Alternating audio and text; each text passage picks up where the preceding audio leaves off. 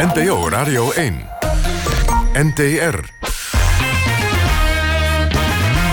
Kwesties met Marianne van der Lanker. Goedenavond vanuit Amersfoort. Dit is het live debatprogramma van de NTR... waarin wij actuele en brandende, kwesties in Nederland behandelen. Meekijken, dat kan via de app of op radio1.nl. We staan met de bus uh, in Amersfoort, in de Amersfoortse wijk Vast, Vathorst. Deze wijk is koploper echtscheidingen. Bij 75% van alle gescheiden ouders in Nederland... heeft de moeder de kinderen en krijgt de vader een omgangsregeling. En het treurige is dat op één van de vijf uh, vaders het leed zo groot is dat ze hun kinderen niet meer zien. De moeders die lappen de zogenaamde omgangsregeling aan hun laars zonder gevolgen. Hoe kan dat nou? Hoe erg is dat en hoe lossen we dat probleem op? Dat zo direct, want we praten ook over het enorme tekort aan sociale huurwoningen in Nederland. Is dat probleem eigenlijk wel op te lossen? Maar nu eerst statushouders die massaal werkloos zijn. Minder dan 5% van de statushouders die in de afgelopen twee jaar naar Amersfoort eh, zijn gekomen... die wisten ook betaald werk te krijgen. Dat is minder dan het landelijk gemiddelde. En natuurlijk hier de vraag, hoe gaat dat opgelost worden... in deze actieve stad Amersfoort? Bij mij Martine van Ommeren, je bent sociaal ondernemer... Um, meer in algemene zin, waarom lukt het nou zo slecht om statushouders uit de bijstand te krijgen? Een van de belangrijkste oorzaken is dat er uh, in de projecten die worden gestart om statushouders naar werk te begeleiden, veel te weinig aandacht en maatwerk is voor wie zijn die mensen nu eigenlijk. Er wordt heel veel over mensen gepraat, veel projecten over mensen gestart. Zonder dat met hen te doen en aan henzelf te vragen... wat heb je nu eigenlijk nodig voordat je echt goed aan het werk kunt komen. Dat je bent zelf eh, sociaal ondernemer. Heb jij uh, ze ook in dienst, die statushouders? nou, we, we, zijn met z'n tweeën. Dus uh, we zijn een beetje een klein bedrijf. Uh, nee, dus ik heb zelf geen... We hebben überhaupt geen mensen in dienst. Nee. Maar als sociaal ondernemer adviseer jij wel weer andere bedrijven... over hoe ze statushouders in dienst moeten nemen? Uh, wij werken eigenlijk aan allerlei projecten... die gaan over de aansluiting tussen bijstand en arbeidsmarkt. Uh, en daarin werken we heel veel samen met gemeenten. Dat nou, doen we voor alle doelgroepen. Dus daarin komen we ook statushouders tegen. Uh, maar ook een heleboel andere mensen die al lang in de bijstand zitten. Nou, nou vanuit die gemeente, niet zozeer de ambtelijke kant... maar de politieke kant, uh, hebben we twee uh, gasten vandaag bij Kwesties. Ivo Bekers, VVD Amersfoort. Wat is in jouw ogen het grootste probleem... om statushouders uit de bijstand aan het werk te krijgen? Nou, ik denk dat er twee problemen heel uh, nou, uh, belemmerend zijn. Dat is een taalachterstand, maar vaak ook uh, de diploma's of de werkervaring die zij in een land van herkomst op hebben gedaan, dat ze dat niet meteen in kunnen zetten hier in Amersfoort. En nou zit de VVD hier in het college en de oppositie is ook aan boord, Mark Smit. Um, Deel je dit probleem, deze analyse, zoals Ivo hem eh, neer, neerlegt? nou ja, ik deel wel het probleem dat het allerbelangrijkste om ergens aan de slag te kunnen is dat je de taal spreekt. En wat we wel zien afgelopen jaren, en dat is een landelijk probleem, uh, dat met name van die taalkursus, van die inburgeringscursus, een grote puinhoop is gemaakt. Uh, statushouders, maar ook gemeenten betalen veel geld voor die inburgeringscursussen... maar de kwaliteit wordt niet geleverd. Is een um, naadje. Ivo Beker zei, jij zit aan de knoppen. Jullie kunnen als gemeente uh, iets bedenken... om die statushouders wel aan de slag te krijgen. Heb je nog een verklaring waarom het in Amersfoort... nog slechter lukt dan in de rest van het land? Nee, het is niet echt bekend waarom dat in Amersfoort nou niet lukt.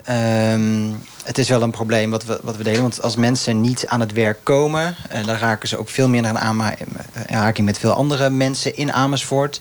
Integreren ze minder goed. En het, zo los je het probleem niet op. Dus werk is echt een goed begin voor de integratie. En dat lukt op dit moment niet goed. Nee, en dan zou je denken... nou, laten dan deze statushouders met uh, behoud van uitkeringen... ook snel aan de slag gaan of een opleiding volgen. is dat dan een, een route? Nou, ik denk dat dat zeker een oplossing is. Uh, bijvoorbeeld als ze de taal niet goed uh, kunnen spreken... of ze weten niet precies hoe ze hier uh, gewoon in een bij een bedrijf aan de slag moeten gaan. dat ze dan ondersteuning krijgen vanuit de gemeente... of dat die ondernemer wat ondersteuning krijgt... om die statushouders extra begeleiding te bieden. Zodat ze voor de rest wel normaal mee kunnen gaan nou, met, met hun collega's. Ivo, dat is tegelijkertijd natuurlijk een soort van positieve discriminatie. Want een normale bijstandsklant die uh, krijgt niet zomaar allerlei aanbiedingen aangeboden. Waarom zou dat voor statushouders dan wel doen? Nou, ik denk dat bij statushouders de taalachterstand natuurlijk evident is. Dus daar moet je dan wel echt iets extra's aan doen. Um, maar andere mensen in de bijstand, ja, die kunnen ook ondersteuning krijgen om aan de slag te gaan. Dus wat, ja, wat dat betreft zie ik niet echt uh, onderscheid daarin. Nee. Martine van Ommer, u hebt een uh, opiniestuk geschreven over de Syrische statushouders in uh, Capelle aan de IJssel. Dat is een, uh, een kwestie die speelde afgelopen week. Er was een bedrijf en die had deze mensen aangenomen. Hartstikke leuk idee. En ze zouden daar Nederlands op de werkvloer krijgen. Ze zouden een opleiding krijgen. En vervolgens zijn na, de, na een week deze Syrische statushouders niet meer opkomen dagen. Nou, er lag een heel verhaal achter. Maar de kwestie die we met jou willen bespreken uh, is waarom je daar zo druk over maakt. Nou, ik las dit verhaal en het raakte me eigenlijk meteen. Omdat er, uh, uh, als je goed leest, staan er tussen de regels door allerlei dingen waar het mis is gegaan. Er staat dat de statushouders die daar aan het werk begonnen... twee jaar lang gingen werken en daarna maakten ze kans op een echte baan. Dus dat betekent dat ze die twee jaar daar aan de slag gingen. En ondertussen bij die ondernemer wat opleiding kregen misschien. Maar ze hadden geen echte baan. En heeft iemand aan die statushouders gevraagd hoe dat voor hen is? Zeg maar. En ook hoe ervaren zij dat? Uh, hoe leggen ze dat uit? Ik weet niet of dat het, het, het uh, cruciale punt is geweest. Uh, maar in een reactie van de wethouder blijkt wel ook uh, dat daarin tussen de gemeente en de ondernemer van alles is misgegaan. En wat die casus illustreert is volgens mij het gebrek, gebrek aan dialoog tussen alle verschillende groepen. En wellicht uh, ook dat deze Syrische staatshouders dachten dat ze werk uh, gingen combineren met een opleiding. Vervolgens moesten ze toch 40 uur gaan werken. Uh, daarvan zou je ook zonder contract en zonder een echt salaris, maar met een uitkering. Uh, en wat daarin, maar wat ik bedoelde met de dialoog, dat is dat uh, in vrijwel alle projecten die ik tegenkom in het land, uh, is het niet zo ontmoet de ondernemer, de statushouder pas tijdens nadat hij eerst een cv heeft gezien. Dus dan zijn ze al best wel ver in het traject. Er zijn weinig momenten of weinig gelegenheden... waarop gemeente, ondernemer en statushouder elkaar nou eerst ontmoeten... en dan pas verder gaan. Die ontmoeting is er gewoon niet. Worden, Ivo, inspireert ja. jou dat? Want nou, dit is natuurlijk ik, een dialoog tussen drie, ja, ik, hè? een driehoeksverhouding. Wat ik eigenlijk, wat ik, eigenlijk, wat ik ook zie, hè, is dat zo'n zo'n statushouder... wordt samen met iemand van de gemeente helemaal voorgekookt... en dan gaan ze zelf samen zoeken waar past die persoon dan het beste bij... En ik ben er ook veel meer voorstander van. Als iemand denkt, oké, ik kan dat werk doen wat daar gedaan wordt... dat die staatshouder dan gewoon aan de slag gaat en dat werk gaat doen. En als hij dan wellicht nog een beetje hulp nodig heeft om die taal te begrijpen... of dat hij niet weet uh, hoe die uh, met Nederlandse collega's moet samenwerken prima dat hij daar dan ondersteuning bij maar krijgt. Toch, maar, maar toch ook een, ja. een idee van uit de VVD is uh, niet lullen, maar poetsen... en iets terug doen voor je uitkering. Ze krijgt tenslotte een uitkering. Dus ze kunnen toch ook gewoon aan de slag tegenprestatie leveren? Ja, maar ik ben er wel van mening dat als die statushouders... je hebt het hier dan over die, die, die uh, Syrische statushouders die in de bouw kunnen werken... als zij gewoon in de bouw kunnen werken... dan laat dan alsjeblieft heel die uitkering achterwege... en laat ze gewoon daar gewoon aan de slag gaan. In loondienst of als ZZP, wat ze zelf willen. Ga er dan niet tussen zitten als gemeente. Ja. SP Amersfoort, nou ja, uh, Mark Smit? Ik, heb die casus ook voorbij zien komen. En van een afstand natuurlijk. Maar wat ik begreep is dat die statushouders daar gingen werken om de taal te leren. Alleen dat ze de taal niet konden leren omdat de uh, voertaal op die bouwplaats Pools was. Dus blijkbaar vinden we het met z'n allen heel belangrijk. Ik vind dat heel belangrijk dat iedereen de taal leert. Behalve als je Pools bent en de uh, kosten voor werkgevers kan drukken. Dat taaleis geldt voor iedereen. Ook op een bouwplaats. Um, en ik vind het vrij bizar dat die mensen dus de taal wilden leren. Maar dat dat op een Nederlandse bouwplaats niet kon, omdat de taal daar Pools. Ja, want er zijn natuurlijk ook allemaal mensen die daar het werk weer doen... terwijl Nederlanders dat ook zouden kunnen doen, maar die doen het waarschijnlijk niet. Want die zitten ook in de uitkering. Nou ja, als werkgevers gewoon een fatsoenlijk loon willen betalen... zouden ze inderdaad ook veel Nederlandse mensen die op zoek zijn naar een baan... voor een fatsoenlijk loon, daaraan kunnen nemen, zeker. Martine van Ommeren, het draagvlak voor uh, uh, mensen die vluchteling zijn, is niet overal in Nederland even groot. Jij pleitte net voor een, een dialoog hè, tussen werkgever, gemeente en de Syrische statushouder zelf. Helpt zo'n kaas waarbij er dan in de krant komt te staan... ja, ze, ze vonden het niet leuk daar in Capelle, dus ze zijn gestopt. Helpt dat nou wel of niet voor het draagvlak van Nederlanders... om voor statushouders net een stapje extra harder te lopen? Nou, ik denk ook dat we het probleem niet groter moeten maken dan het is. Want dat er geen draagvlak is bij ondernemers, daar geloof ik eigenlijk niet zo in. De bedrijven waar ik mee in contact kom... of waar ik gesprekken mee heb, dat zijn ook grote landelijke bedrijven, die willen juist heel graag iets doen voor verschillende doelgroepen, maar die krijgen geen contact met de doelgroep. Niemand gaat iemand aannemen van een cv waar een gat in zit en waarvan je weet dat er waarschijnlijk bij 40% van de Syriërs speelt er heftige psychische problematiek. Dan neem je iemand niet aan vanaf papier, dan wil je eerst mensen zien, dan wil je eerst in contact komen, misschien elkaar een poosje leren kennen en dan verder gaan. Uh, dus de manier waarop we het regelen, die klopt niet. Maar ik geloof wel dat het draagvlak er wel degelijk is, ook bij bedrijven. Ivo, uh, eh, VVD Amersfoort, hoe denk jij daarover? Nou, ik denk dat het... Um dat mensen, zeker in deze tijd, hè, waar er echt weinig uh, nou, open vacatures, of waar, waar er veel gewoon veel vacatures open blijven staan... dat ze echt mensen aan willen nemen. Alleen als je je vacature online plaatst... nou, die staatshouders kunnen waarschijnlijk die vacature niet eens lezen.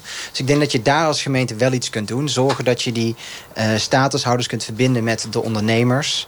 Uh, en dat je daar moet, op moet focussen... en niet een heel zorgpakket eromheen bedenken... en dan met een koffertje zo'n uh, statushouder meestuurt naar een ondernemer. Ik denk niet dat dat werkt. Nou, dank jullie wel uh, zo far. Wanneer gaan we in Amersfoort resultaten zien? Ja, dat is afhankelijk van de ondernemers. Ja, ik, ik... Nee, nee, nee, nee, dat is afhankelijk van, jullie, ja. van jullie beleid. Ja, van jullie beleid, jullie zitten in het college, zegt de SP, ja. Nou, zet je, maar ga je hier scherp op, op sturen vanuit de SP? Uh, ja, natuurlijk. Ik bedoel, het is hartstikke belangrijk dat iedereen meedoet in de samenleving. Uh, en werk en de taal spreken, daar begint het volgens mij mee. Dus uh, actie. En het is in de taxi wordt in Amersfoort, zodra iemand zicht heeft op verblijf in Nederland... dan heeft hij recht op ondersteuning voor taalonderwijs. Dus ik denk dat we dat in Amersfoort zeker ook goed doen. Ja. Nou is het uh, niet alleen zo dat uh, Amersfoort het niet zo goed doet... als het gaat over het aan het werk helpen van statushouders. Zie je ook een probleem met sociale huurwoningen. Een vet tekort. Nou, landelijk was dat natuurlijk ook al bekend afgelopen week in het nieuws. Als je 37.000 euro verdient, dan ben je Jan Modaal. Nou, dat klinkt niet echt eh, heel vrolijk, maar heel veel mensen zijn dat. En ja, 1 op de 10 mensen kan überhaupt nog maar een sociale huurwoning bemachtigen. Laat staan dat je een huis kunt kopen. In Amersfoort hier is het niet anders. Um, ja, ik begin bij jou, uh, Ivo Bekers, VVD Amersfoort. Wat gaan jullie eraan doen? Nou, wat we er gaan doen is zorgen dat we zo snel mogelijk bij gaan bouwen. Want het probleem zit echt in de hele breedte. Uh, we zitten hier in Vathorst. Vathorst is heel veel gebouwd. We zijn nu aan het kijken wat kunnen we nog verder in Vathorst bijbouwen als hier de grond op is. Uh, Vathorst uh, Bovenduis West heet dat. Daarna zijn we ook aan het kijken wat kunnen we in het centrum doen. We hebben daar een verouderd industriegebied aan de haven. Kop van Isselt. Nou, dan zijn we aan het kijken hoe snel kunnen we dat opnieuw ontwikkelen. En als we daar dan gaan ontwikkelen, de hoogte in... zodat we daar zoveel mogelijk mensen een plekje kunnen bieden. We gaan uh, vanuit uh, Amersfoort, waar er te weinig sociale huurwoningen zijn... als de sodemieter naar een sport uh, Grand Prix evenement in Mexico. We horen de banden al Hans van Lozenoord. De start is net geweest. Hoe gaat het? De start is prima geweest eh, voor Max Verstappen. Want hij is vertrokken vanaf de eerste rij. Naast zijn teamgenoot Ricciardo. Die stond op pole position. Maar het is Max Verstappen die als laatste remde voor de eerste bocht. Aan het einde van het lange rechte stuk. En Max Verstappen gaat op kop in de grote prijs van Mexico. Lewis Hamilton is ondertussen Ricciardo voorgebleven. Vettel op de vierde plaats. Bottas vijf en Raikkonen zes. Dus Max Verstappen is prima begonnen aan deze Grand Prix. Die hij vorig jaar op zijn naam wist te brengen. En heeft voorlopig in de eerste paar minuten de verwachtingen volledig waargemaakt. En dan natuurlijk Lewis Hamilton. Hij rijdt op de tweede plaats. De Engelsman kan voor de vijfde keer wereldkampioen worden vandaag. Het enige wat je dan moet voorkomen is dat Sebastian Vettel deze Grand Prix gaat winnen. En daar ziet het voorlopig niet naar uit. We zitten in de vierde van in totaal 71 ronden. Dankjewel Hans van Loosnoord. We horen natuurlijk vanuit Mexico graag het nieuws... of Max Verstappen inderdaad die verwachtingen waar kan maken. Ondertussen hebben we het hier over sociale huurwoning... en het tekort eraan speelt in Amersfoort. We hoorden net uh, vanuit de VVD bij monden van Ivo Bekers... nou, we gaan allemaal aan de slag en uh, het komt allemaal goed. En Mark Smit, gaat al rechtop zitten. SP Amersfoort, 11 december is hier een raadsdebat. Het zint jou niks. Jij wil echt dat er meer gebeurt. Je hebt ook initiatieven genomen. Hoe kijk jij aan tegen de oplossing? Zeker, alleen bouwen is niet genoeg. Um, Want het gaat er ook om welke woning je bouwt. Allereerst moeten er veel meer sociale huurwoningen komen. Want daar, nou ja, de wachttijd in Amersfoort is meer dan acht jaar. En die blijft alleen maar oplopen. Dat is één. Twee, er moet gestopt worden met het verkopen en het vermarkten van sociale huurwoningen. Van volkshuisvesting. Want anders is het dweilen met de kraan open. Dan kan je bouwen, maar als je aan de ene kant bouwt en aan de andere kant ze verdwijnen, los je niks op. Dat is precies wat er de afgelopen jaren is gebeurd. En drie, is dat de vrije sector echt aan banden gelegd moet worden. Um, dat heet dan met een mooi woord middenhuur. Uh, in de praktijk is dat uh, wat de gek ervoor geeft huur. En daardoor staat Amersfoort in de top 5 van duurste huursteden. Uh, we zijn niet de vijfde, we zijn een prachtige stad, maar we zijn niet de vijfde stad van, uh, van Nederland. Dus ja, huren is in Amersfoort echt voor mensen met een midden- en laag ook inkomen een luxe geworden. En dat zou een recht moeten zijn. Dan nog even de aantallen. Heb jij enig idee wat het tekort is? Ja, het uh, nou, college, ik vind dat conservatieve schattingen... zegt dat er tot 2021 2000 sociale huurwoningen bij moeten komen. En tot 2030 zouden dat er 4000 moeten zijn. En dat uh, geloof jij niet? Je denkt dat het meer is? Ik, ik, ik denk dat er meer nodig zijn. In elk geval op korte termijn meer dan 2000. Um, maar zelfs die 2000 worden met de, met de huidige keuzes... wordt ook zelf toegegeven door, uh, door het bestuur... Uh, worden niet eens gehaald. Regeren is uh, vooruitzien, uh, Ivo Bekers, VVD Amersfoort. Hebben jullie zitten slapen de afgelopen jaren? Want nou, ik, ik wil wel wat dingen even, even rechtzetten. Kijk, in Amersfoort hebben we 35% sociale huurwoningen. Die huurprijzen die ontwikkelen zich gewoon net zoals uh, het landelijk gemiddelde. En dan zit je als Amersfoort helemaal niet in de top 5. En daarnaast is maar er... maakt dat, maakt dat wat uit? Want uiteindelijk zeg jij zelf ook... we hebben een tekort, we moeten Zeker. bijbouwen... Ja. we hebben allemaal plannen. We hebben plannen om bij te bouwen en dat gaan we doen. En dan moet je lastige keuzes maken. En ik denk dat wij als college hier nu uh, aan het onderzoeken zijn waar we dat kunnen doen. Uh, en er zijn al heel veel projecten in gang gezet. Je ziet dat particuliere beleggers, Den Hoef, het industrieterrein, oude kantoorpanden aan het renoveren zijn. En woningen aan het en maken zijn. En worden dat over particuliere beleggers gesproken worden? Mark Smits net gewoon ja. echt ongelooflijk druk maken over het we, feit dat dan de huren ook explosief stijgen. En we hebben hier in Amersfoort afgesproken dat 35% uh, bij projecten sociale huur moet zijn. Maar, maar wacht even, daar ja. wil de VVD toch Mark vanaf? Smits. Wij vinden dat je 35% op wijk moet kijken. Maar wij vinden ook dat je moet bouwen voor sociale woningbouw. Maar ja. mooi dat de VVD in één keer de 35% heeft omarmd. Staat in, in ons coalitieprogramma. In uw ja. verkiezingsprogramma wilt u er vanaf. Dus dat is inmiddels alweer winst. In ons coalitieprogramma maar dat is nog staat steeds, dat het moet blijven. Dat is nog ja. steeds veel te weinig. Want er zijn tot 2000, we de cijfers van het college nemen... 2021, 2000 woningen. In de plannen die zijn gepresenteerd staat letterlijk... met die 35% gaan we die 2000 huurwoningen niet eens halen. En let wel, het gaat over acht jaar op de wachtlijst staan. Het gaat erover, ik zag uh, een woning voorbij komen op het Neptunusplein. Gewoon een klein normaal woningje. 841 reacties. Die mevrouw die was hard op zoek naar een huurwoning. Die stond op plek 541. Die gaat, als, als die als je nu jong bent, als jij een huis wil kopen... moet je op de basisschool inschrijven om aan een betaalbare woning te komen. Dus er gebeurt te weinig. En dan kan je nu mooie sier gaan maken met die 35 procent. Wat beter is dan niets, maar het is te laag. Dus Heb ik zou voor willen stellen... Heb jij gezien, Mark Smits, van de, van de wethouder? Uh, want 11 december is dat raadsdebat. Mm -hmm. Ligt er al een plan waar jij ook nu op kunt reageren... wat uh, deze coalitie van uh, de VVD, GroenLinks, D66 en de ChristenUnie... Uh, voor Amersfoort heeft bedacht? Nee, in het coalitieprogramma staan mooie woorden over bouwen. Nou, ehm, daar is iedereen het over eens dat er meer gebouwd moet worden. Er staat omvloers dat die 35% misschien wel of niet behouden wordt. Uh, maar verder um, niks.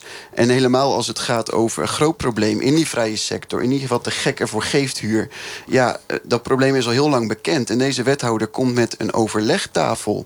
Uh, we gaan er nog eens naar kijken. Dus na maar... maandenlang inwerken komt dit college met een nieuw overleg. Ja, ik zou zeggen, mensen in Amersfoort hebben behoefte aan betaalbare woningen. Ivo Bekers, nog meer loze Ivo Bekers VVD, Amersfoort. We zijn nu heel is het aan het misschien praten, een idee om het, uh, wat de gek ervoor geeft, huur, om dat aan banden te leggen? Want heb je invloed nee, Ik denk op. dat je echt op allerlei terreinen gewoon moet bouwen. Je moet sociale huur bouwen, je moet middenhuur bouwen... je moet koop bouwen, uh, koop, uh, duurkoop. Wat iedereen wil hier naar Amersfoort komen. In Amersfoort hebben we een heel mooi bezit. In Amsterdam is 50% van de woningen sociaal bezit. Het is niet alsof de wachtlijsten daar korter zijn.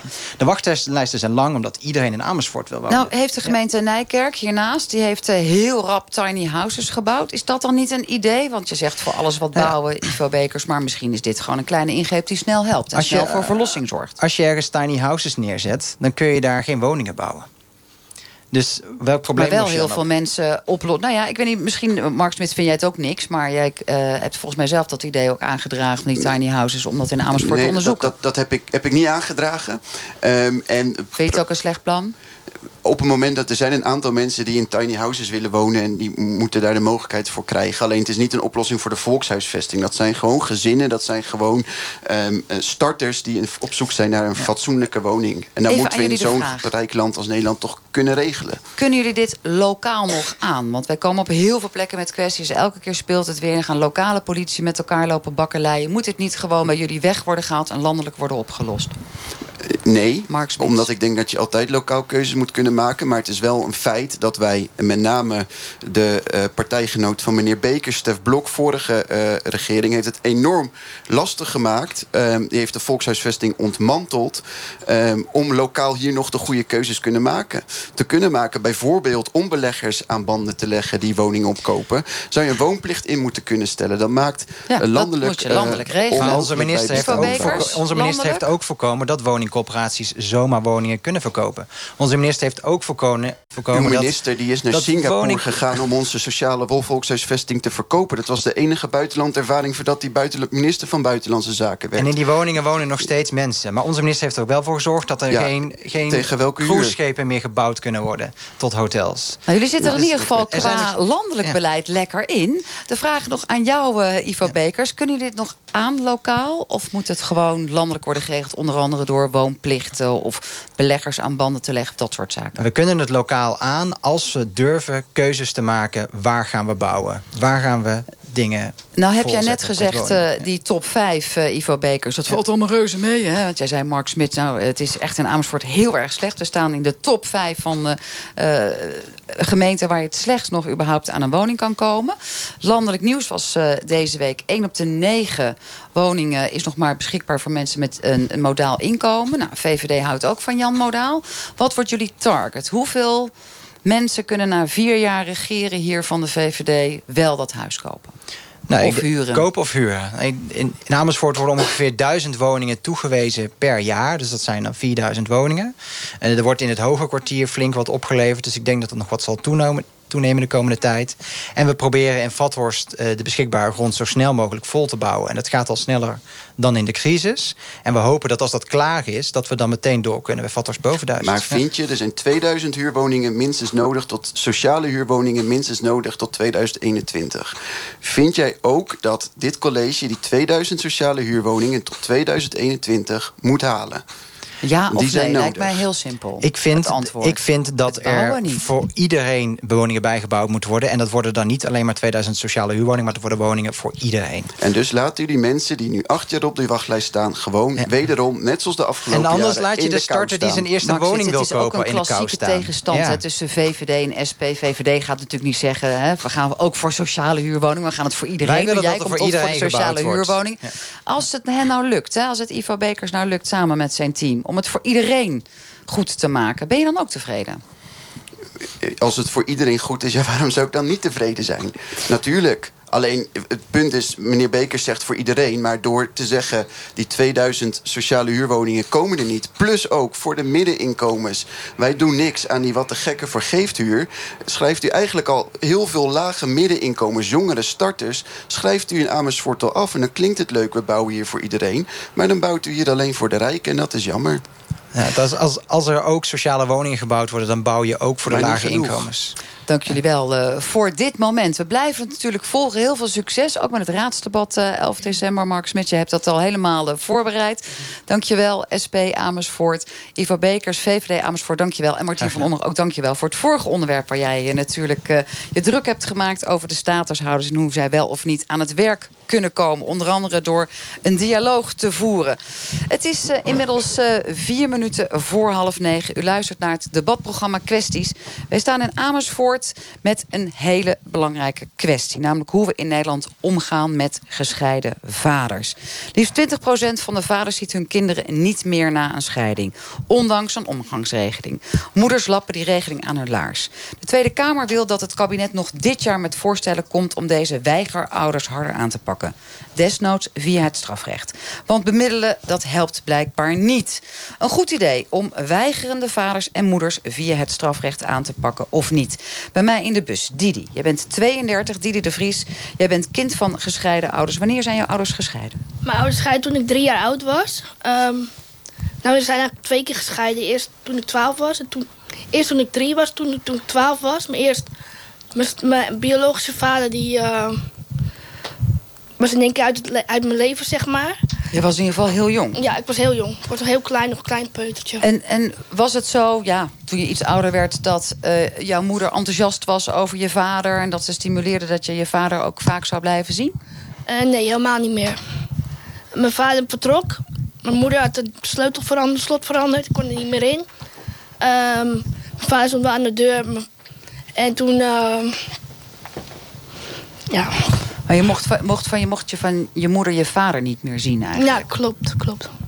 En wat heeft dat met jou gedaan? Heel veel. Ik ben jarenlang depressief geweest. Uh, posttraumatische stressstoornis. Ja, van alles. Nu gaat het nog steeds af en toe niet zo goed met je? Nee, het gaat zo. Ja, ja. ja. Je vertelde net voor de uitzending dat je wel hulp krijgt... Hè, om hiermee om te gaan met het ja, feit dat je vanaf jonge leeftijd... je vader niet hebt kunnen klopt, zien.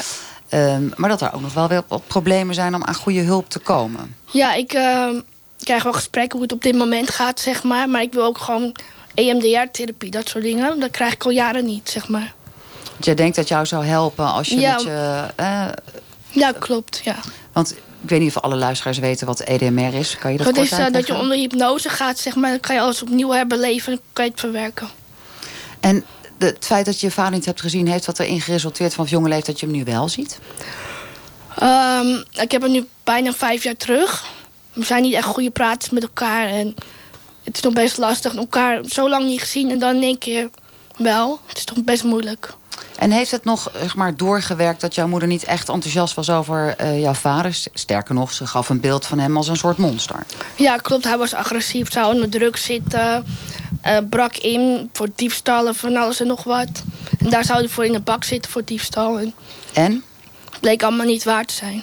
Heb je enig idee waarom je moeder dat deed? Ze wilde gewoon mijn vader expres dat hij gewoon ons niet meer zag, zeg maar. En, uh, je vader lekker dwars zitten ja, en ja. daar heb jij hartstikke veel problemen aan overgehouden. Ja, klopt. Omdat ik ook op mijn vader lijk, zeg maar, ben ik ook nog de zwakste schakel in het gezin, zeg maar. Mijn zus en mijn broertje lijken meer op mijn moeder. En daarom ben ik gewoon de zwakste schakel in de familie. En hoe gaat het dan, um, zeg maar, nu je zelf wat groter wordt? Ouder bent, 32? Ja, lastig. Ik heb heel veel depressies. Elk jaar komt het weer opnieuw. Maar ik hoop dit jaar dat het eindelijk een keer niet gaat gebeuren. Want ik heb nou wel dingen wat ik wil bereiken. Ik ben nou echt een beetje goed op weg, zeg maar, vind ik eigenlijk. Ik ben met... Uh, ik weet niet of je No Kidding kent, toevallig. Ja, maar leg het aan de luisteraars uit, want die weten dat misschien niet. Uh, no Kidding zet zich in tegen kindermishandeling op een andere manier... met ervaringsdeskundigen. En wij gaan dan naar, langs scholen, langs... Uh, uh, bij psychologen, al dat soort dingen, om een verhaal te vertellen. Zodat dat ze een verschil maken. Maar vind jij dan dat er sprake is geweest van kindermishandelingen in jouw jeugd... omdat Ja. je je vader niet hebt kunnen zien? Dit is gewoon een vorm van kindermishandeling, psychische kindermishandeling. Kinderen hebben gewoon recht op allebei de ouders. Dat Zo, heb je nog wel even gezegd. Fijn dat je er bent, eh, Didi de Vries. Ja. Patrick Damhuis, jouw ouders gingen scheiden toen je acht was. Hè? Ja. Iets ouder, bij Didi was het eh, drie jaar. Eh, bij wie kwam jij terecht? Bij je vader of je moeder? Bij mijn moeder bijna natuurlijk.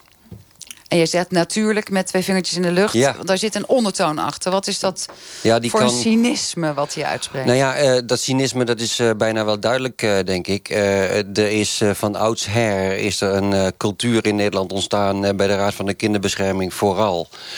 dat het zogenaamd beter zou zijn voor een kind... om automatisch bij de moeder terecht te komen... en dan mijn vader uit het leven te schuiven. Want dat zou dan een rust in het kind brengen. Heeft Nou jouw moeder dat ook gedaan? Of moest bij, jullie, eh, bij jou eh, de, de Raad voor de Kinderbescherming en de Jeugdzorg aan te pas komen? Nou, de Raad van de Kinderbescherming eh, werd destijds gelijk al ingezet. En nu duurt dat heel eventjes voordat iemand daarvan aanschuift. Maar ook nog veel te snel, vind ik. Ehm, Maar mijn moeder begon gelijk al. Joh, papa is niet wat.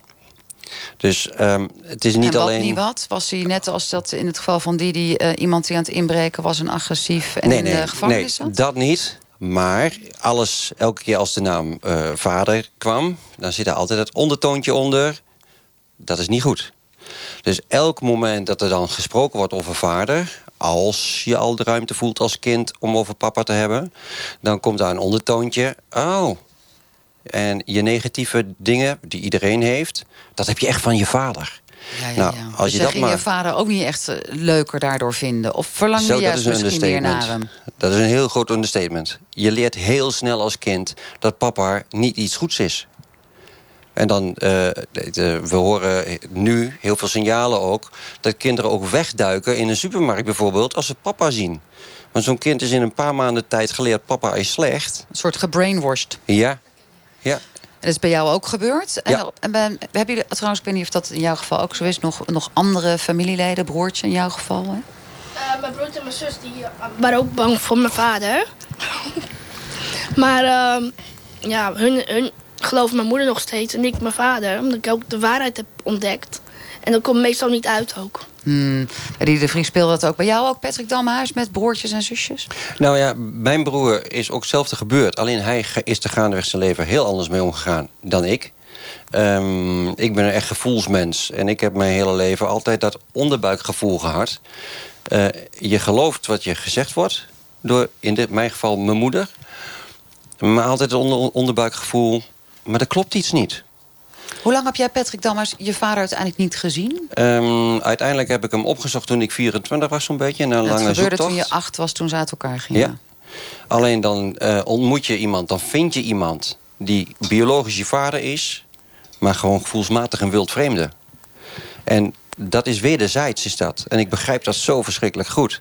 Want ook van vaderkant uit, ja, wie is die volwassen man die in één keer voor je deur komt staan? Ja, je lijkt op elkaar fysiek. En daarmee houdt het echt op.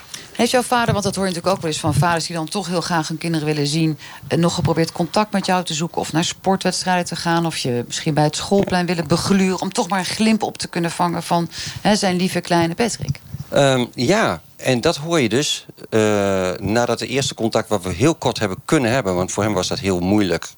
En hij trok dat gewoon dus ook niet. Ehm, weer 15 jaar later zijn we elkaar pas weer tegengekomen. En toen pas zijn we echt in de gelegenheid geweest... om eens mondjesmaat af en toe eens met elkaar te praten.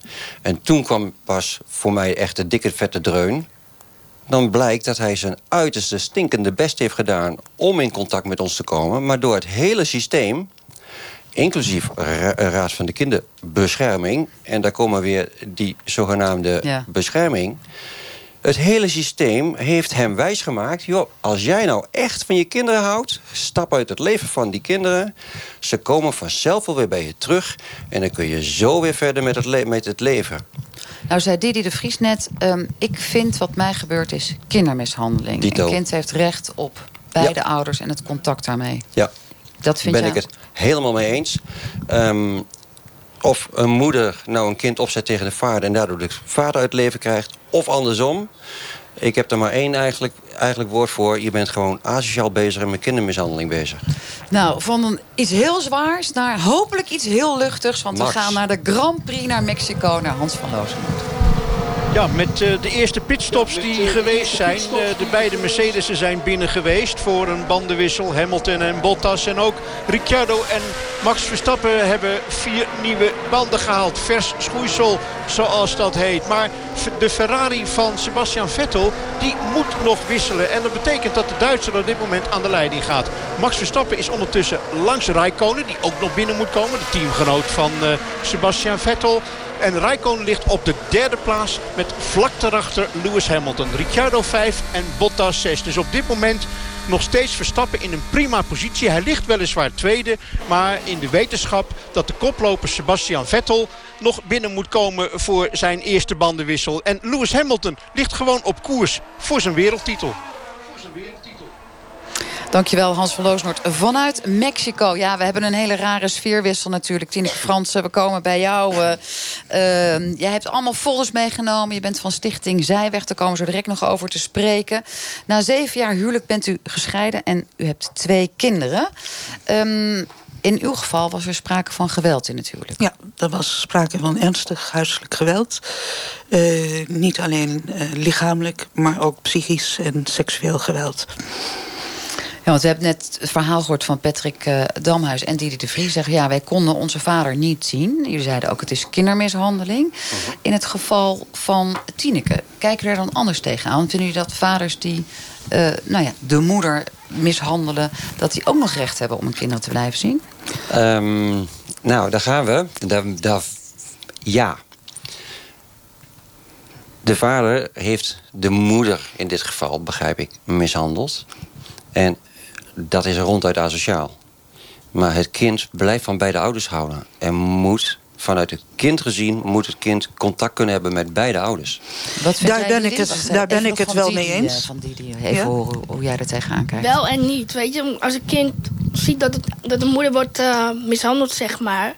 Weet je, mijn moeder werd ook mishandeld omdat mijn, mijn vader die werd agressief omdat hij ons niet te zien kreeg. Dus de ene ik vind ervan wel en ook weer van niet. Dus ja. een beetje... Ja. Ja. Je hebt in ieder geval meegemaakt in jouw huwelijk... dat er ja. sprake was van geweld. Maar Uiteindelijk kreeg je de kinderen aan, toegewezen. Ja. Aan, uh, dat was zoveel jaar geleden nog zo. Je werd bijna automatisch als, als moeder voogd. En de vader werd toeziend voogd. Maar ik wil daar wel aan toevoegen... dat als kinderen getuigen zijn geweest van huiselijk geweld... Uh, dan zijn ze ook slachtoffer. Ja. En uh, ik wilde ook nog iets zeggen over dat percentage uh, vaders wat de kinderen niet meer ziet. Dat zou dan 1 op 5 zijn, 20 procent. Maar uh, vergeet niet dat er ook een gedeelte vaders is die zelf zegt: ik wil geen contact meer met de kinderen en met de Noorderzon verdwijnt. En wat vindt u daarvan? Van die vaders? Ik weet niet waarom ze dat doen. In principe zeg ik, dat, dat, dat kan je niet doen. Als je een kind op de wereld gezet hebt, dan ben je daar verantwoordelijk voor. Helemaal mee eens. En, uh, maar er is ook uh, een, een aantal gevallen bekend. En zeker na huiselijk geweld... dat omgang met een van de ouders uh, niet veilig en verantwoord is. En dan is het een voortzetting van het huiselijk geweld. Of van het geweld. Wat ook niet goed is voor de kinderen. Met alle gevolgen van dien. Voor intergenerationeel geweld. Uh, meisjes worden vaak slachtoffer. En jongetjes worden dan vaak weer pleger. Dus het is een probleem waar eigenlijk veel en veel meer onderzoek naar zou mo uh, moeten worden gedaan. Want dit vind ik een heel vertekend beeld. Oké, nou dat onderzoek dat is meegenomen. Hebben Brechtje, die kan daar straks wat meer over vertellen. Dijkstaars, nog even terug naar uw situatie. Sprake van geweld. U kreeg de kinderen toegewezen. Wilde uw ex-man een omgangsregeling? Ja. En wat vond u daarvan? Of wat vond de rechter daarvan? Uh, de rechter heeft mijn voorstel gevolgd. Uh, mijn, mijn, kinderen waren nog heel jong. Uh, bijna drie jaar en vijftien maanden. En ik heb voorgesteld, en daar ging mijn ex-man ook mee, in mee... dat hij de kinderen bij mij thuis zou zien. Aanvankelijk één keer in de twee weken. Uh, op een gegeven moment zei een van de kinderen... Uh, ik wil papa helemaal niet meer zien. En daar was ik het niet mee eens. Dat kon ik naar zijn, zijn, uh, mijn andere kind niet verkopen. Toen hebben we er één keer in de drie weken van gemaakt. Daar was mijn ex-man het niet, niet blij mee. Maar de Raad van de Kinderbescherming ging daarin mee. En dat is eigenlijk doorgegaan tot de jongste zo'n jaar of twaalf was. En toen heb ik ze mee laten gaan uh, heb ik ermee ingestemd dat ze naar hun vader gingen. U bent uh, uh, degene die net ook het over percentages had. Ten aanzien van vrouwen die zeggen dat er thuis sprake is van seksueel geweld of huiselijk geweld, um, is natuurlijk ook een soort percentage gaan. Aan de ene kant wordt er gesuggereerd dat de vrouwen ook vaak zeggen van nou, ik wil af van die vent en ik ben misbruikt. Die liegen daar misschien wel een beetje over. Aan de andere kant uh, is het natuurlijk een taboe wat daar soms op rust en worden vrouwen onvoldoende serieus genomen. Vanuit uw stichting Zijweg, hoe u daar iets over zeggen in algemene zin? Nou, ik denk dat uh, seksuele mishandeling in een huwelijk uh, iets is waar je je zo verschrikkelijk voor schaamt. Zelf heb ik daar 25 jaar mijn mond over gehouden. Ik denk, als je daarmee naar buiten komt, dan lieg je niet. Ja, maar soms zijn vrouwen ook zo slinks en sleeps... dat hebben we nu net gehoord. Die verzinnen alles om de kinderen maar toegewezen te krijgen. Wij maken het niet mee. Oké. Jij knikt wel instemmend, Didi? Weet je wat het is? Ik vind... Wel een lastig onderwerp, hoor. Ehm, heel veel ouders die verzinnen ook heel veel leugens. En die praten die kinderen zoveel dingen aan... dat die kinderen dat geloven gewoon. Zoals het misbruik, wat soms helemaal niet is gebeurd. Nou, ik denk dat in dit soort situaties de zaak in Nederland op dit moment eigenlijk niet goed geregeld is. Zeker niet voor de kinderen. Kinderen zouden een onafhankelijke vertrouwenspersoon moeten hebben... waar zij zelf uh, goed mee kunnen praten in, in een vertrouwde sfeer. Nu is het zo, als een kind gehoord wordt door een hulpverlener, door een, een, rechter... dan gaan de rapporten naar beide ouders. Staat daar in die rapporten iets wat een van beide ouders onwelgevallig is... en die wil daar op een onvolwassen manier mee omgaan... en de kinderen bedreigen... zal een kind bij een volgend gesprek zeggen van... sorry, maar ik voel me niet veilig meer... en zal niets meer zeggen. Uh, ik denk dat het heel belangrijk is uh, voor de positie van kinderen dat dit veel beter geborgd gaat worden. Ik heb nog niet zo lang geleden een lezing gehoord... en dan moet ik even spieken... Uh, van Harry, uh, Henry Otgaar. Een uh, hoogleraar aan de Universiteit van, van Maastricht. En dat gaat over het geheugen van kinderen... en hoe je op een verantwoorde manier met kinderen kan praten... om eruit te krijgen. Het geheugen van kinderen schijnt namelijk veel beter te zijn... dan dat van volwassenen, veel minder gekleurd. Oké, we gaan wellicht komen erop uh, uh, later in de uitzending. heeft in ieder geval al gezegd... kinderen moeten er eerder bij betrokken worden... en zouden ook een onafhankelijk curator moeten krijgen... als er wordt gescheiden. Um, voorlopig gaat het natuurlijk nog over de omgangsregeling. En stellen we vaak vast dat uh, de ouders, als ze er niet uitkomen... dan ehm, ergens terechtkomen of het onderling beslissen. Maar vaak als ze ergens terechtkomen... krijgt de moeder vaak het kind toegewezen. En we vroegen op straat, het is in 75% van de scheidingen het geval of dat nou wel terecht is. Ik denk dat het per situatie anders is. En uh, in veel situaties zal het zo zijn dat het beter is om naar de moeder te gaan. Maar ik denk niet dat het altijd beter is. Misschien is de vader een betere vader dan de moeder een goede moeder is. Kan de vader beter voor de kinderen zorgen. Uh, maar dat verschilt. Ja. En onterecht kinderen moeten heen. Die moeten gaan en staan waar ze zelf willen. En die hebben zowel een vader als een moeder waar ze recht op hebben.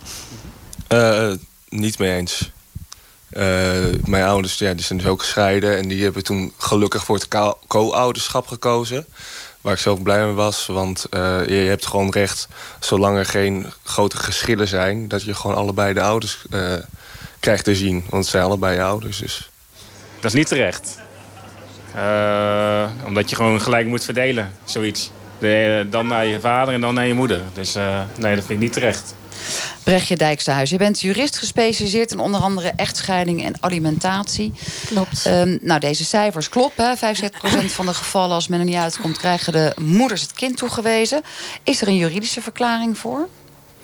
Nou, ik zou die cijfers wel een beetje willen bijstellen.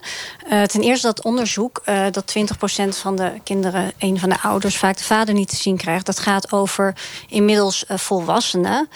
dat zijn namelijk de kinderen van de eerste scheidingsgolf. Dus de kinderen uit de jaren 70 en 80 van de vorige eeuw. Um, en die kinderen zijn dus inmiddels volwassen. En ik vind het wel belangrijk om dat te zeggen, omdat er inmiddels enorm veel is uh, veranderd. Ook uh, zeker in het wettelijk stelsel. Nou, dus in die tijd, uh, ik, ik zou het even willen uitleggen.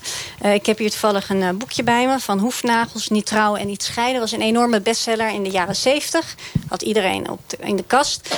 En uh, in die tijd uh, kreeg een van de ouders de voogdij. En hier heb ik inderdaad de cijfers. Uh, in Amsterdam gingen alle kinderen naar de moeder. Dat waren, was 53% van de gevallen.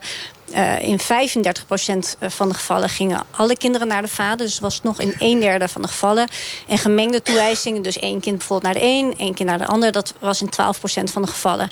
Dat was het systeem toen. Dus toen werd echt gekozen dat juridisch kreeg een van de ouders het gezag en vooral de verzorging. En de meeste mensen, ook bijvoorbeeld professor Hoeknagels... waren het er ook gewoon over eens dat als ouders elkaar de hersens insloegen... dat in dat geval een van de ouders dan maar het best uit beeld kon verdwijnen. Maar en nou zijn we 40 jaar verder. En dat, ik wil eigenlijk nog heel even verder uitpraten. En dat dat in de meeste gevallen ook wel zo was, dat dat dan beter de moeder kon zijn... die dan uh, de gezag en voor de kinderen zorgt... omdat dat op dat moment de verzorgende ouder was. Nu is het systeem totaal anders.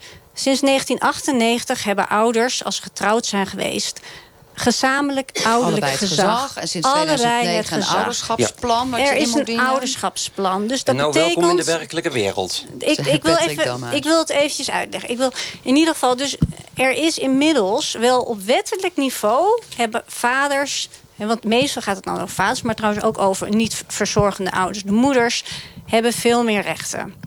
Um, straks gaan we het even, hebben over de naleving. Ik vind het heel belangrijk om dat maar te die zeggen. omgangsregeling, want daar gaat het natuurlijk uiteindelijk ook straks in die Tweede Kamer Omgangs, over. Ja, maar omgangsregeling wil ik echt even zeggen. Omgangsregeling is er alleen als ouders niet gezamenlijke gezag hebben. Dus als ze niet getrouwd zijn geweest. In de meeste gevallen spreek je daar niet van. Spreek je over verdeling van de zorg- en opvoedingstaken. En waarom dus- is dat dan juridisch iets anders? Ik ben papa of ik ben papa. Of ik nou een trouwring om heb of niet... Dat is complete flauwekul wat er dan in dat wetboek staat. Ben ik helemaal met u eens. Mooi, daar zijn we daarover eens. Dat zijn we helemaal eens. Ik ben het helemaal eens over het plan. Zijn jullie het met elkaar eens over het plan... ook wat nu in de Tweede Kamer ligt?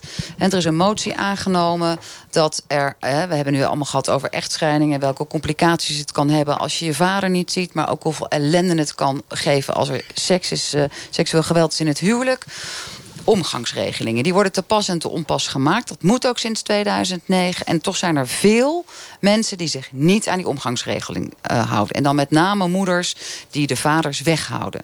Dat leidt tot heel veel gefrustreerde situaties. Nu wil de Tweede Kamer dat eigenlijk strafbaar gaan stellen. Want er zijn nu weinig routes die je kunt bewandelen... als je je kind als vader niet mag zien... omdat moeder die omgangsregeling ja, aan haar laars slapt. Maar, maar Wat ben je daarmee eens? Ik wil iets zeggen over die routes. Trouwens, die cijfers, he, daar, daar is nog niet precies eens duidelijkheid over.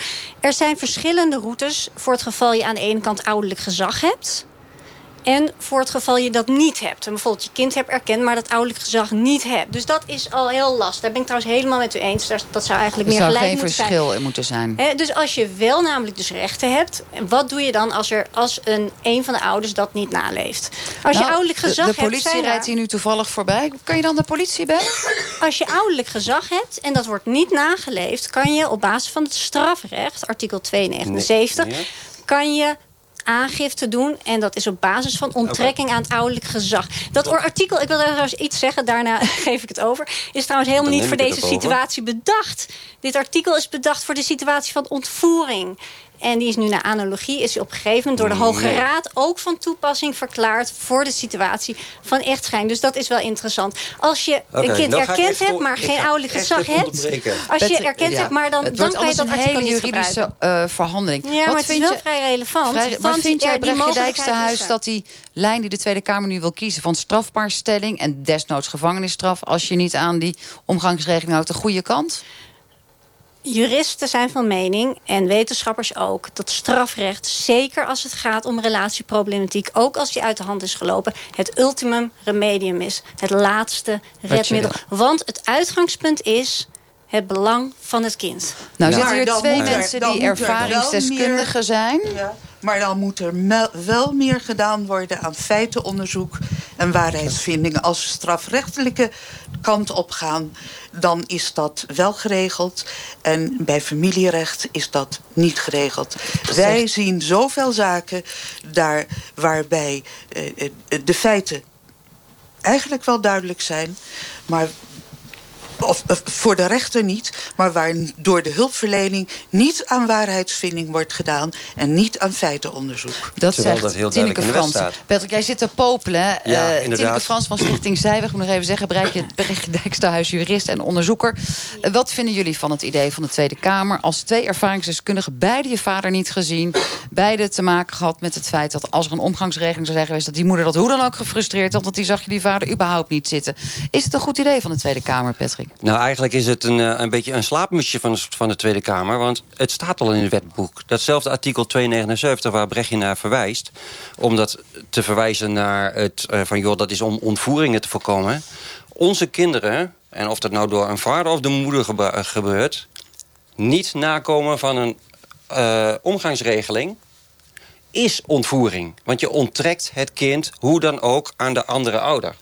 Op dat moment ben je gewoon duidelijk bezig met het kind geestelijk beschadigen. En niet zo'n beetje ook. Op het moment dat je als ouder, man of vrouw, maakt geen bied uit... dan daadwerkelijk naar het politiebureau gaat om aangifte te doen van een strafbaar feit... waar u net ook naar verwijst, 279, wetboek van strafrecht... word je bij de politie weggestuurd van de balie. Beste meneer, mevrouw, het is een civielrechtelijk iets. Ga lekker naar je advocaat, want daar moet je zijn. dus je wordt door diezelfde eh, politie word je gestuurd weer richting rechtbank. En wat willen we met elkaar? U zit hier toevallig als VVD'er. Wat wil de VVD heel graag? Minder, straf, minder strafzaken, minder rechtbank. Wil je met elkaar geld verdienen? Zorg dan dat je die politie fatsoenlijk opleidt. De politie heeft overigens wel uh, iets, iets nieuws bedacht, hebben we begrepen... naar aanleiding van een situatie in Haarlem... waarbij dit is aangekaart. Maar nog steeds zegt de politie in algemene zin... dit is civiel recht en wij zijn dan niet uh, in staat om iets Moet te kunnen nagaan. doen. Hoe, we hebben op straat, kan een burger vertrouwen krijgen in een politieapparaat... als de politie liegt tegen de burger. We, we hebben uh, aan de mensen op straat gevraagd... want het gaat tenslotte in deze uitzending over die omgangsregeling... wat zij nou vinden als ouders zich niet aan die omgangsregeling houden... wat er dan moet gebeuren.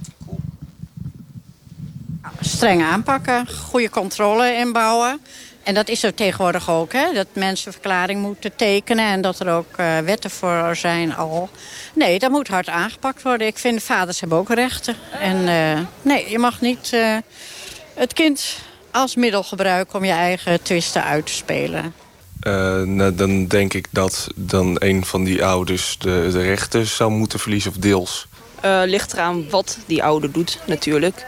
En als het uh, onterecht is dat die ouder zich niet aan die regels houdt... van die omgangsregeling, dan uh, zou je in principe die ouder daarvoor kunnen straffen. Maar misschien straf je daar dan ook het kind weer mee. Dus het is best wel een lastige situatie dan. Didi de Vries, vind jij dat het een goed idee is wat de Tweede Kamer nu wil...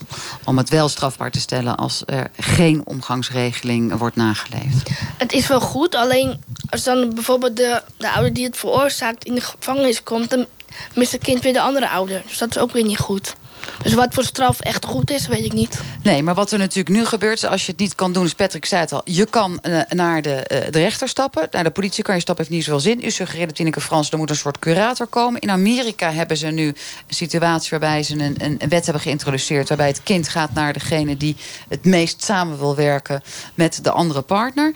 Brechtje Dijkhuis, wat, wat is in Nederland nog een andere route... waarvan je zegt, heeft de Tweede Kamer niet aangedacht... maar vanuit ons vakgebied en wetenschap is dat een goede route? Nou, uh, uh, als ik zou eigenlijk meer denken aan een speciaal instituut wellicht. Omdat um, wat dus zorgt voor die naleving. En dus een wettelijk kader wat vooral is, zowel is voor mensen die getrouwd zijn geweest... als voor mensen die dat niet zijn geweest.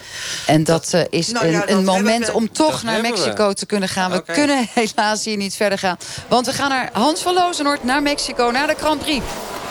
Met uh, ook ondertussen pitstops voor Max Verstappen en voor Ricciardo. En uh, ja, Max Verstappen is weer terug op de eerste plaats door die pitstop. Maar het is wel zo dat alle coureurs klagen op dit moment over hun banden. Dat ze zo snel slijten. Max Verstappen, ja, die roert zich nauwelijks. Heeft de wedstrijd redelijk onder controle. Heeft een voorsprong van 12 seconden maar liefst op de koploper in het wereldkampioenschap op Lewis Hamilton. Vlak daarachter zit Ricciardo en die wordt op de huid gezeten door Sebastian Vettel. Dat is een mooi duel en dat kan nog wel even gaan duren. Dankjewel. Uh, raar qua sfeerovergangen, Tineke Frans. En je zat al klaar om te zeggen wat voor jou dan wel een oplossing zou zijn... als de strafbaarstelling het niet is. Wat moet er gebeuren en als ouders zo ongelooflijk moeilijk... uit die omgangsregeling kunnen komen... en dat elkaar maar ruzie blijven maken? Nou, ik denk dat in de eerste plaats dat de hulpverleners... veel beter opgeleid moeten zijn om deze problematiek... Uh, om met deze problematiek te kunnen werken... Uh, ik heb in en handhaven van, van de omgangsregeling, want die is er wel. Soms ja, is er gewoon een omgangsregeling, die, die, die kan er ook wel gehandhaafd. Maar uh, als uh, een van de ouders, ik hoorde net iets zeggen... de meest medewerkende ouder, die krijgt Dat doen ze in Amerika? Dat doen ze in Amerika. Mensen met een persoonlijkheidsstoornis worden vaak niet herkend door de hulpverlening. Klopt. Die, uh, doen, en die, zouden doen geen... die doen voorkomen alsof ze de meest meewerkende ouders zijn. In theorie, maar de praktijk is anders. Dus, en u zegt dat eigenlijk vanuit de situatie bij uw man... had hij makkelijk misschien anderen om de thuis zou kunnen leiden... terwijl hij eigenlijk gewelddadig was? Dat, dat, begrijp ik niet, wat, wat je nu zei. Maar uh, ik heb natuurlijk me goed verdiept in het onderwerp... in, in aanloop naar dit programma. En een uh, oud kinderrechter die zei me... ik zou het grijpen naar de dwangsom als geestelijke armoede van de hulpverlening bestempelen. Nou, we gaan het erover hebben als de Tweede Kamer weer met een voorstel komt. Dit was het. Uh, die voortdurende ruzie, dat is nooit goed voor kinderen. Hoe het ook afloopt. In ieder geval, de Tweede Kamer gaat zich erover buigen. En uh, dat was deze uitzending vanuit Amersfoort. Volgende week zijn we er natuurlijk weer zondag ergens in het land. Mail ons als u wat heeft. En kijk vooral op onze Facebookpagina... waar in ieder geval nog een filmpje te zien is met, uh, met Patrick. En uh, dat was kwesties. Tot volgende week. Blijf luisteren naar Radio Doc. Waarom de Nederlandse straten met de grijze betontegel zijn betegeld. Dat hoort je daar. Tot volgende week. NPO Radio 1. Op 6 november zijn de midtermverkiezingen in de Verenigde Staten. Spoiler alert, you're not voting for the president. Wie krijgt de meerderheid in het Huis van Afgevaardigden en de Senaat? Nobody respects women more than Donald Trump. De vrouwenstem lijkt doorslaggevend. Voor de Republikeinen is dat mogelijk slecht nieuws. If you allow the wrong people to get into office, things could change. De midterms, door de ogen van drie vrouwen. Op NPO Radio 1. Dinsdagavond om 7 uur in Bureau Buitenland. Het nieuws van alle kanten.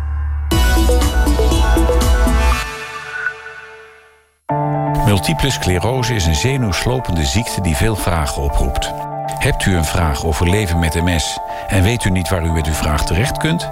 Bel dan het MS-loket. Dat brengt u in contact met de juiste deskundige die antwoord kan geven op uw vraag. Bel 0800 1066 voor de weg van vraag naar antwoord.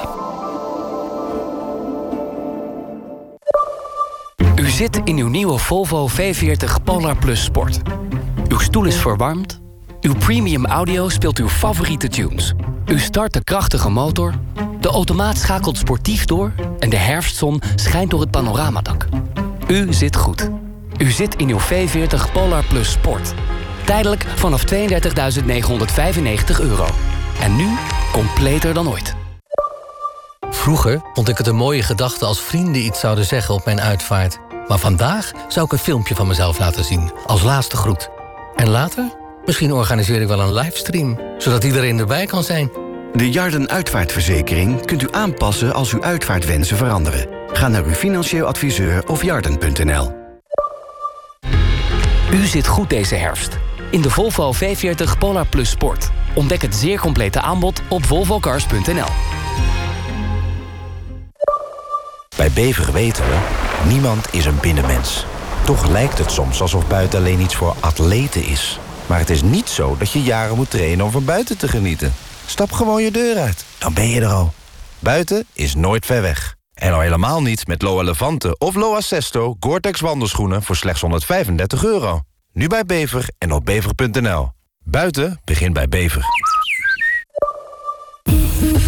Op zoek naar een Peugeot? Dan is dit het moment. Want de voorraadmodellen van Peugeot staan klaar voor vertrek. U wilt een rode? Dat kan. U wilt een Peugeot 2008 SUV met cruise control en parkeerhulp? Dat kan ook. U wilt uw huidige auto inruilen? Dat kan zeker. Want u krijgt tot wel 3250 euro extra voordeel. U heeft nog tot 31 oktober. Dus wacht niet te lang en ga snel naar de Peugeot-dealer.